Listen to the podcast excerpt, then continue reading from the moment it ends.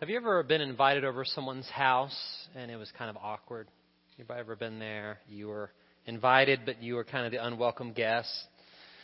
A few times in my life, I remember uh, I love young married couples, and I've been married for nine years this summer. I still feel young married, but um, nine years later. But I remember I went over this one couple's house, and they were newly newlyweds, and they were making out almost the whole time we were over their house. And I'm like, you want us to leave?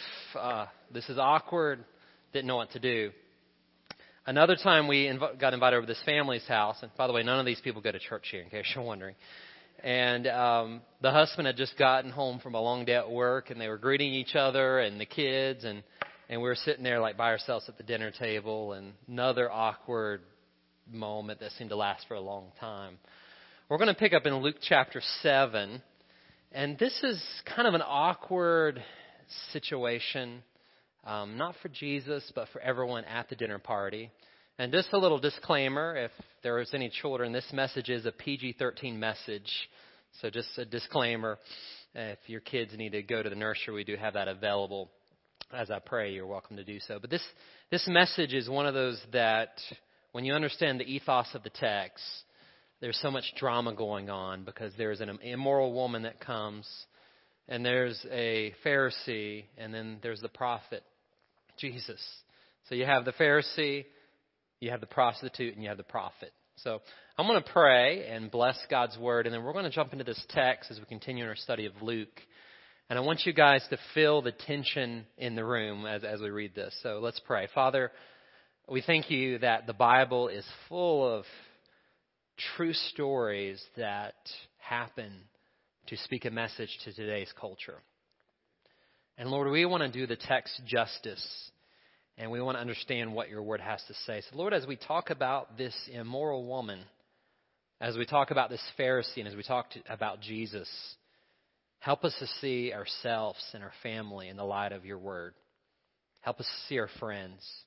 Help us to see the people that we think are unreachable and help us to leave this place not as informed, but transformed. Help us to leave this place encouraged and inspired. In Jesus' name we pray. Amen. So, as we turn to the text in Luke chapter 7, this is for all of you who feel like you have someone in your family or friends that you think's unreachable. I think we all have those people that you're like, there's no way that person you fill in the blank, there's no way they'll ever get saved.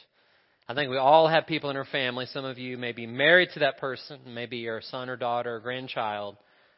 But we're going to see in this passage a woman that nobody in the town or the city thought would ever get saved. And she has an encounter with Jesus. So the big question we're going to ask, and Jesus is going to address this in the text, is how much have you been forgiven? Are you a really big sinner? Or are you a little sinner?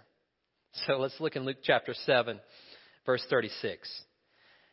It says, Then one of the Pharisees asked him to eat with him, and he went into the Pharisee's house and sat down to eat. And behold, a woman in the city who was a sinner. When she knew that Jesus sat at the table in the Pharisee's house, she brought an alabaster flask of fragrant oil and stood at his feet weeping behind him. And she began to wash his feet with her tears and wiped them with the hair of her head.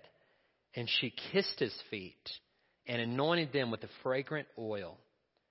Now, when the Pharisee who had invited him saw this, he spoke to himself, saying, This man, if he were a prophet, would know who and what manner of woman this is who is touching him, for she is a sinner. And Jesus answered and said to him, Simon, I have something to say to you. And he said, Say it, teacher. There was a certain creditor who had two debtors. One owed him 500 denarii and the other 50. And when they both had nothing with which to repay, he freely forgave them both. Tell me, therefore, which of them will love him more? Simon answered and said, I suppose the one who forgave more, whom he forgave more. And Jesus said, You have judged rightly. Then he turned to the woman and said to Simon, Do you see this woman? I entered your house, and you gave me no water for my feet, but she has washed my feet with her tears and wiped them with the hair of her head. You gave me no kiss, but this woman has not ceased to kiss my feet since the time I came in. You did not anoint my head with oil, but this woman has anointed my feet with fragrant oil. Therefore, I say to you, her sins, which are many, are forgiven, for she loved much. But to whom little is forgiven, the same loves little. Then Jesus said to her, Your sins are forgiven. And those who sat at the table with him began to say to themselves, Who is this that even forgives sins? Then he said to the woman, Your faith has saved you. Go in peace. May the Lord bless his word. So I've entitled this, Love is a Verb and a Noun, because this lady shows her love. It's not just something she possess, possesses, but it's an action.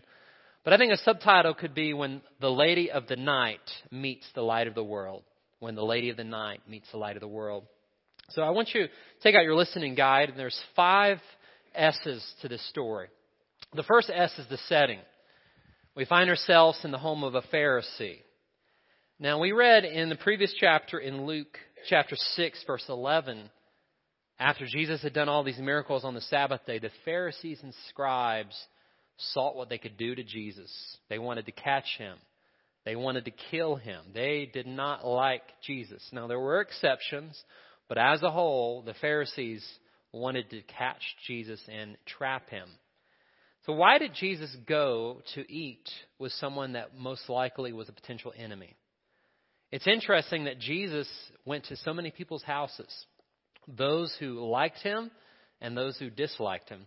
You guys remember the story of Zacchaeus, the sinner, tax collector. And Jesus actually invited himself over to Zacchaeus' house. He said, Come down, for I'm coming to your house. Have you ever invited yourself to over someone's house before? Jesus did it. Just kidding. I don't know if that would be good for us, but Jesus can get away with it, right? So I'm reminded of Revelation 3:20. Jesus writing to the church, he says, "I stand at the door and knock." And he says, If you'll let me in, I'll do what? I'll come in and have dinner with you, and you'll dine with me. So Jesus is very relational, even to those who are his enemies. In fact, you remember Judas in the garden when they were coming to betray him on his last week? He called Judas friend. So here you have Jesus in the home of a Pharisee. Jesus spent time with his critics and even his enemies. It's been said the best way to get rid of an enemy is to make him or her your friend. I put on your listening guide some ways to deal with critics. The past few weeks, the Pharisees have come up, and as you know, the Pharisees are the chief critics of Jesus. So we've talked practically how do you deal with critics in your life? Because all of you will have people who just don't like you. I try to explain it to my kids from a young age. You guys may not realize this, but when, when school events, when social events happen, not everyone's going to like you. It's better to learn it early in life than I can't believe that person doesn't like me. Jesus was perfect, and did everyone like him? Well, people killed him, right? So if you look in your listening guide, this is from Craig Groeschel. I thought it was very practical. He wrote an article on how to deal with criticism. The first thing is this the criticism is often not about you. You ever realize that often criticism is more about the other person than you? We talked about last week in psychology, they call it projection, when someone projects their issues or their brokenness onto you. So sometimes it's not about you. He goes on to say people are quick to criticize what they don't understand. In this story, we see that Simon the Pharisee was critical of Jesus because he didn't get Jesus' mission was forgiveness. It was to seek and to save the lost, right? Those who are lost need to be found. They need a shepherd. But sometimes Groeschel goes on to say your critics are right. Billy Graham, in his book on leadership principles, once said, Let your critics be your coach. Did you know that every critic, even if they're dead wrong, often there's a nugget of truth?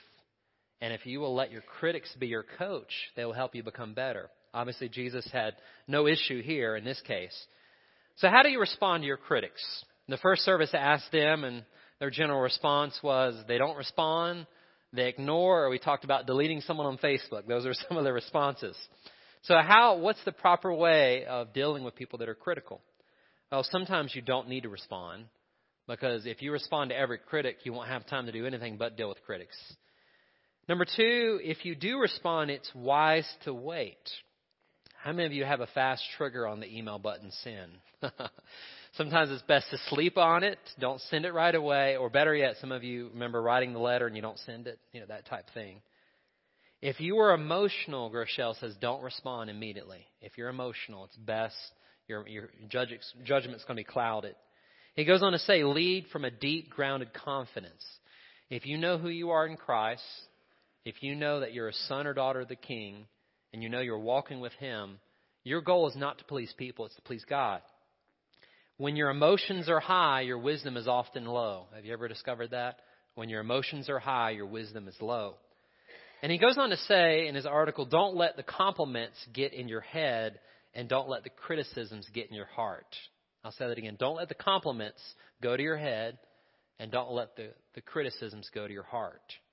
So we have the, the setting, the home of a Pharisee. Number two, we have the spectacle a sinful woman's loving act towards Jesus. Look at verse 37. And behold, a woman in the city who was a sinner. Uh, now, we've got to define what this means. Most scholars will tell you when a woman in the Bible is labeled a sinner, it usually means one thing. It usually means she's a prostitute.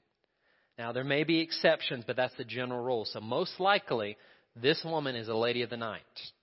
And, you know, they didn't really have to explain what type of sinner because it was generally known.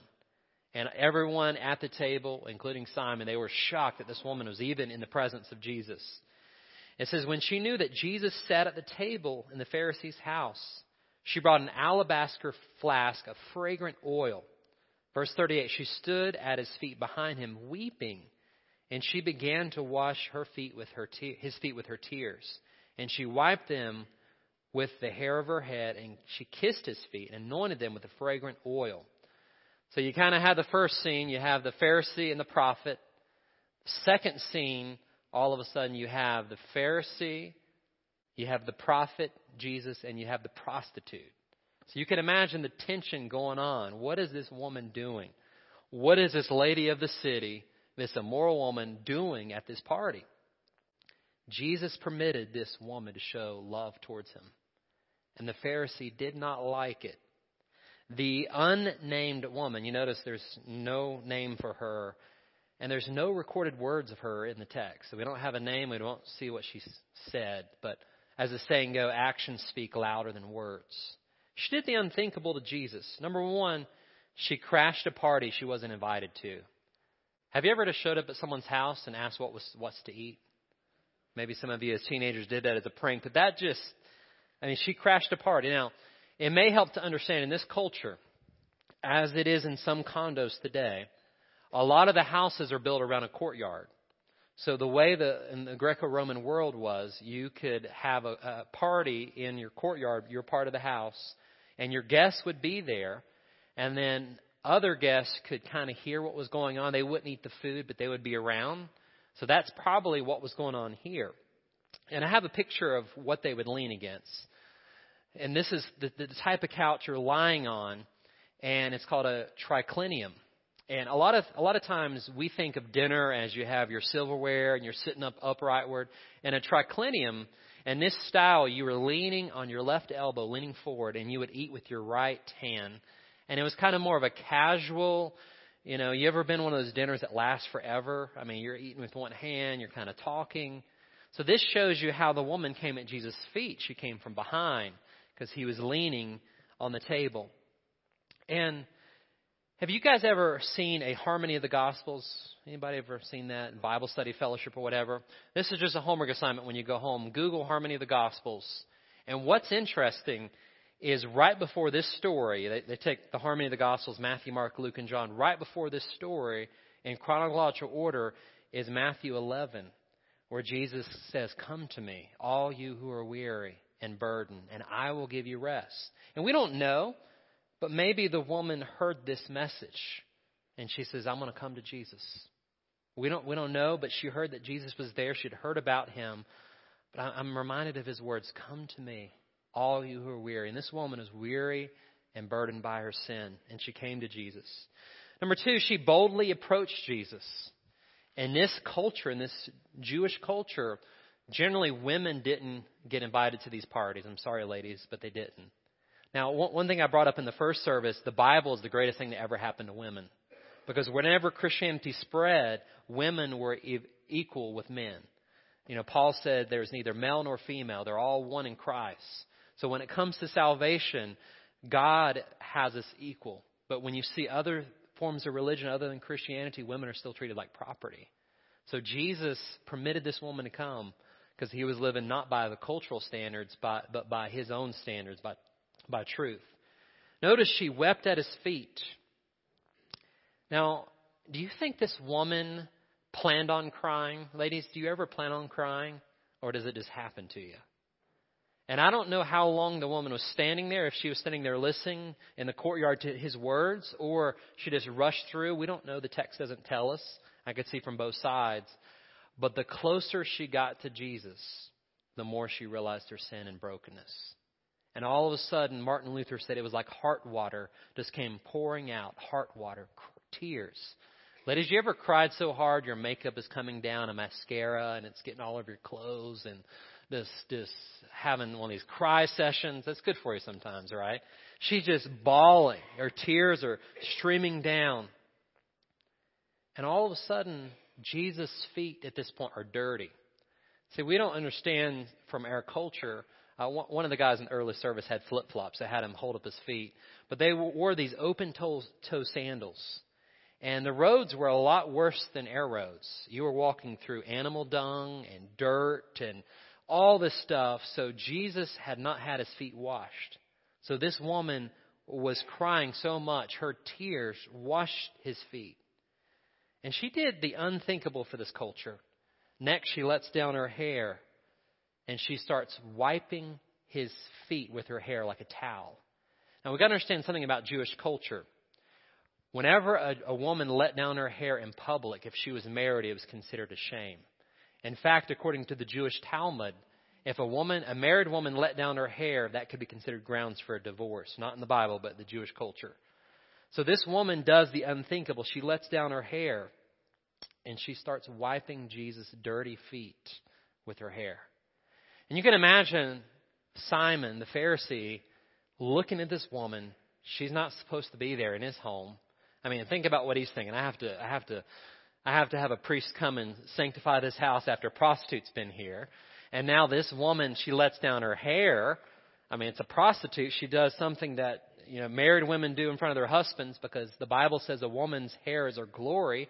You only let down your glory in front of your husband, they thought. And she's letting down her hair. And notice what she does next. She kisses Jesus' feet. And in the Greek, it's a continual tense. She kept on kissing. It wasn't just uh, one kiss. But just, just answer this to yourself is it likely that you've kissed someone's feet? I mean, we, we don't do that very often. I mean, even your spouse, that's something, we just don't do that. So she lets down her hair, she kisses Jesus' feet, and then she anoints Jesus' feet with a costly, fragrant oil. Now, this is two possibilities, and the text doesn't tell us. One, oil is what a woman wore around her neck. It had some like special oil, kind of like a perfume. Another type of oil was what prostitutes carried with them, or they had with them with their trade. It was like fragrant perfume. And if indeed she was a prostitute, this could be the very oil she used for her trade. And I'm going to bring that back in a moment why that's significant. So she pours it all out upon Jesus. So you see the spectacle. You have the Pharisee, you have Jesus the prophet, and you have the prostitute. Can you imagine the tension? That's why I said this message is rated PG 13 because there's so much drama going on. Number three, you have the speculation. Why is Jesus allowing this? Verse 39 Now, when the Pharisee who had invited him saw this, he spoke to himself. Notice he's not saying out loud, he's thinking. If this man were a prophet, he would know who and what manner of this woman is who is touching him, for she is a sinner. So Simon was saying to himself, if Jesus was really the prophet, you know, Moses predicted the prophet to come, and that's the Messiah. If he were the prophet to come, as Moses predicted, he would know, number one, this woman is a sinner. I mean, she's a prostitute. Prostitutes and prophets don't go together. Number two, she would, he wouldn't allow, Jesus would not allow this woman to touch him. See, in the Jewish culture, men, unless it was your wife, you generally didn't touch or allow another woman to touch you, or you'd be considered unclean. You didn't touch women, you didn't touch Gentiles. That was just part of the culture. So he's like, Jesus is not recognizing who this woman is, and he's allowing her to touch him. And my understanding of the word touch, you might want to underline that. It's the same word Paul uses. It's good for a man not to touch a woman. It's often used in an intimate sense. So you see where his mind's going. This woman who's a prostitute's letting down her hair, and she's touching Jesus. Let's, let's frame it this way. Imagine if a lady of the night from Lexington Avenue came to church here, and during the invitation she came and wanted to wash my feet. What would you guys think? I mean, what's what's going on here? You know, like this is this is out there. So that's the tension they were experiencing. And something Simon did not get is this woman was doing it because she realized the depth of her sin. She realized who she was and she realized who Jesus was. But you ever ask the why question in your life? God, why are you doing this? Why are you allowing this? Simon asked the why question, and he didn't really get it. And Jesus is going to answer the why question. Number four, Jesus gives a story. He gives a story. Two debtors who cannot pay their debt. So Jesus says, Simon, I have something to say to you. In 2018 English, what this means is we need to have a talk. You ever have someone say, We need to have a talk? And you're like, your heart starts beating. Like, what do they need to talk about? And so Simon's like, okay, tell me what you want to say. And he said, there, there are two people who are in debt. One owed a really big amount, 500 denarii, and the other one only owed 50. Now, a denarii is one day's wage for the common labor. So that's not quite two years, just a little less than two years' pay.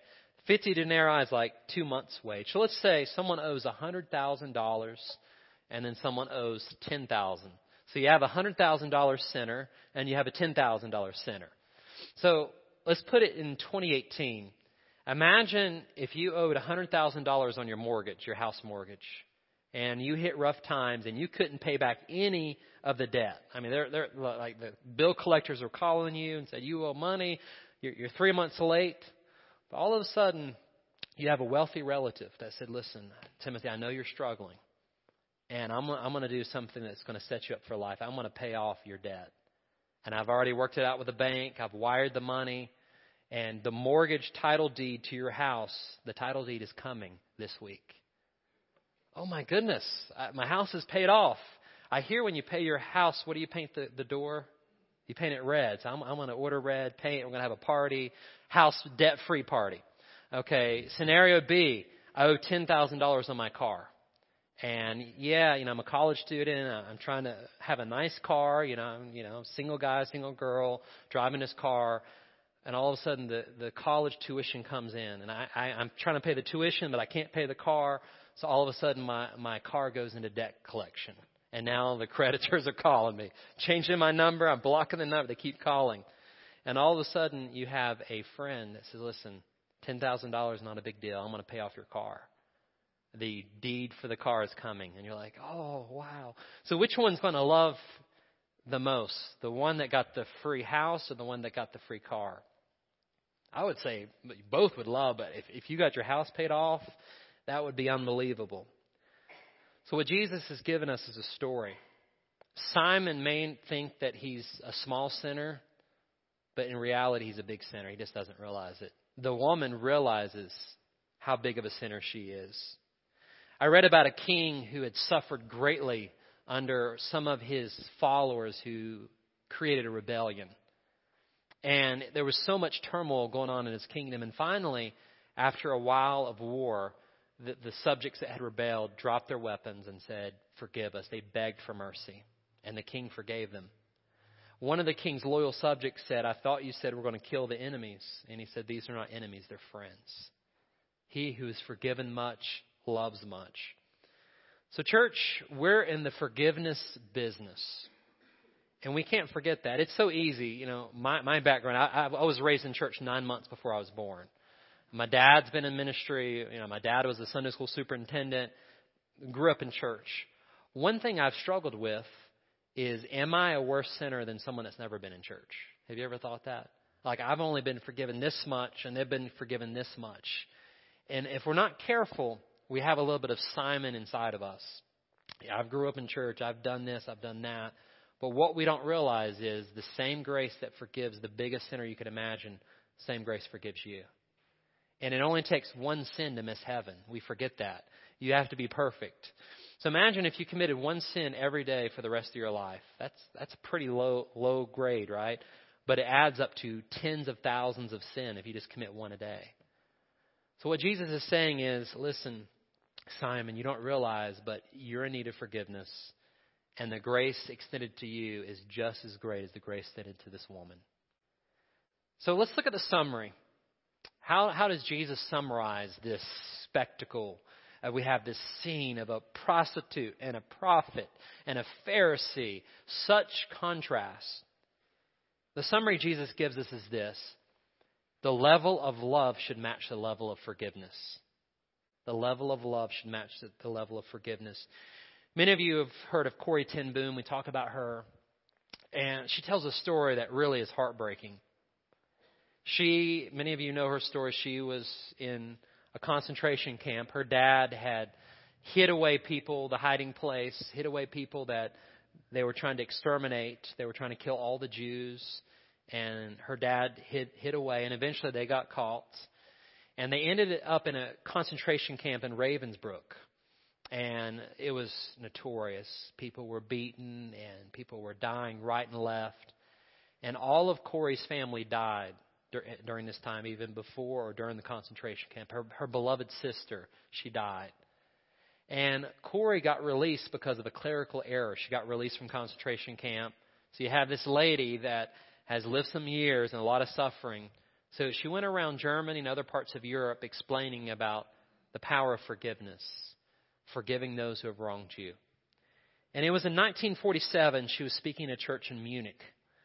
And as she was speaking about the subject of forgiveness, she looked towards the back, and there was the guy that had beat her and her sister in concentration camp. She recognized this balding guy. She remembered his blue Nazi uniform with a visored cap. There he was in the service. And you can imagine her heart started to palpate, started picking up, started beating. And the guy starts walking towards her, and she's like, oh. And he says, You won't believe this, but I was one of the guards at Ravensbrück. And Corrie at this point realizes he doesn't recognize me. There was a thousands and thousands of people in the concentration camp. He doesn't realize me. And she said, for a moment, she froze. She had hated this guy with every fiber of her being. She had just spoken about forgiveness, and now the most notorious guard is in front of her. And he tells her, I've accepted Jesus Christ as my Lord and Savior. He holds out his right hand and he says, I want you to tell me that God has forgiven me also. How would you respond? The person that has beat you, the person under whom your sister died. I want to read to you what she wrote in her journal after this. She says, I stood there, I whose sins again and again had been forgiven and could not forgive.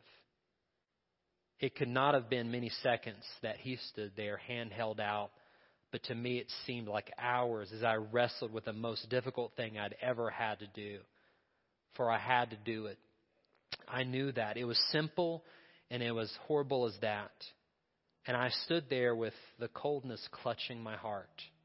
And so, woodenly, mechanically, I thrust out my hand into the one that stretched out to me. And as I did, an incredible thing took place. This current started in my shoulder. It raced down my arm and sprang into her joined hands. And this healing warmth seemed to flood my whole being, bringing tears to my eyes. I forgive you, brother, I cried with all my heart. For a moment, we grasped each other's hands, the former guard and the former prisoner. I had never known God's love so intently as I did then. See, what Corrie realized, and sometimes we forget, is she was just as in need of God's forgiveness as this prisoner guard. She needed God's forgiveness like he did. So let's go back and look at the Pharisee. Let's look at Simon. Simon loved very little because he thought he had very little, if any, to be forgiven of. And the Jewish customs, back to the setting, whenever you went to someone's house, there's three common courtesies you did. The first one is this. If you were middle to upper middle class,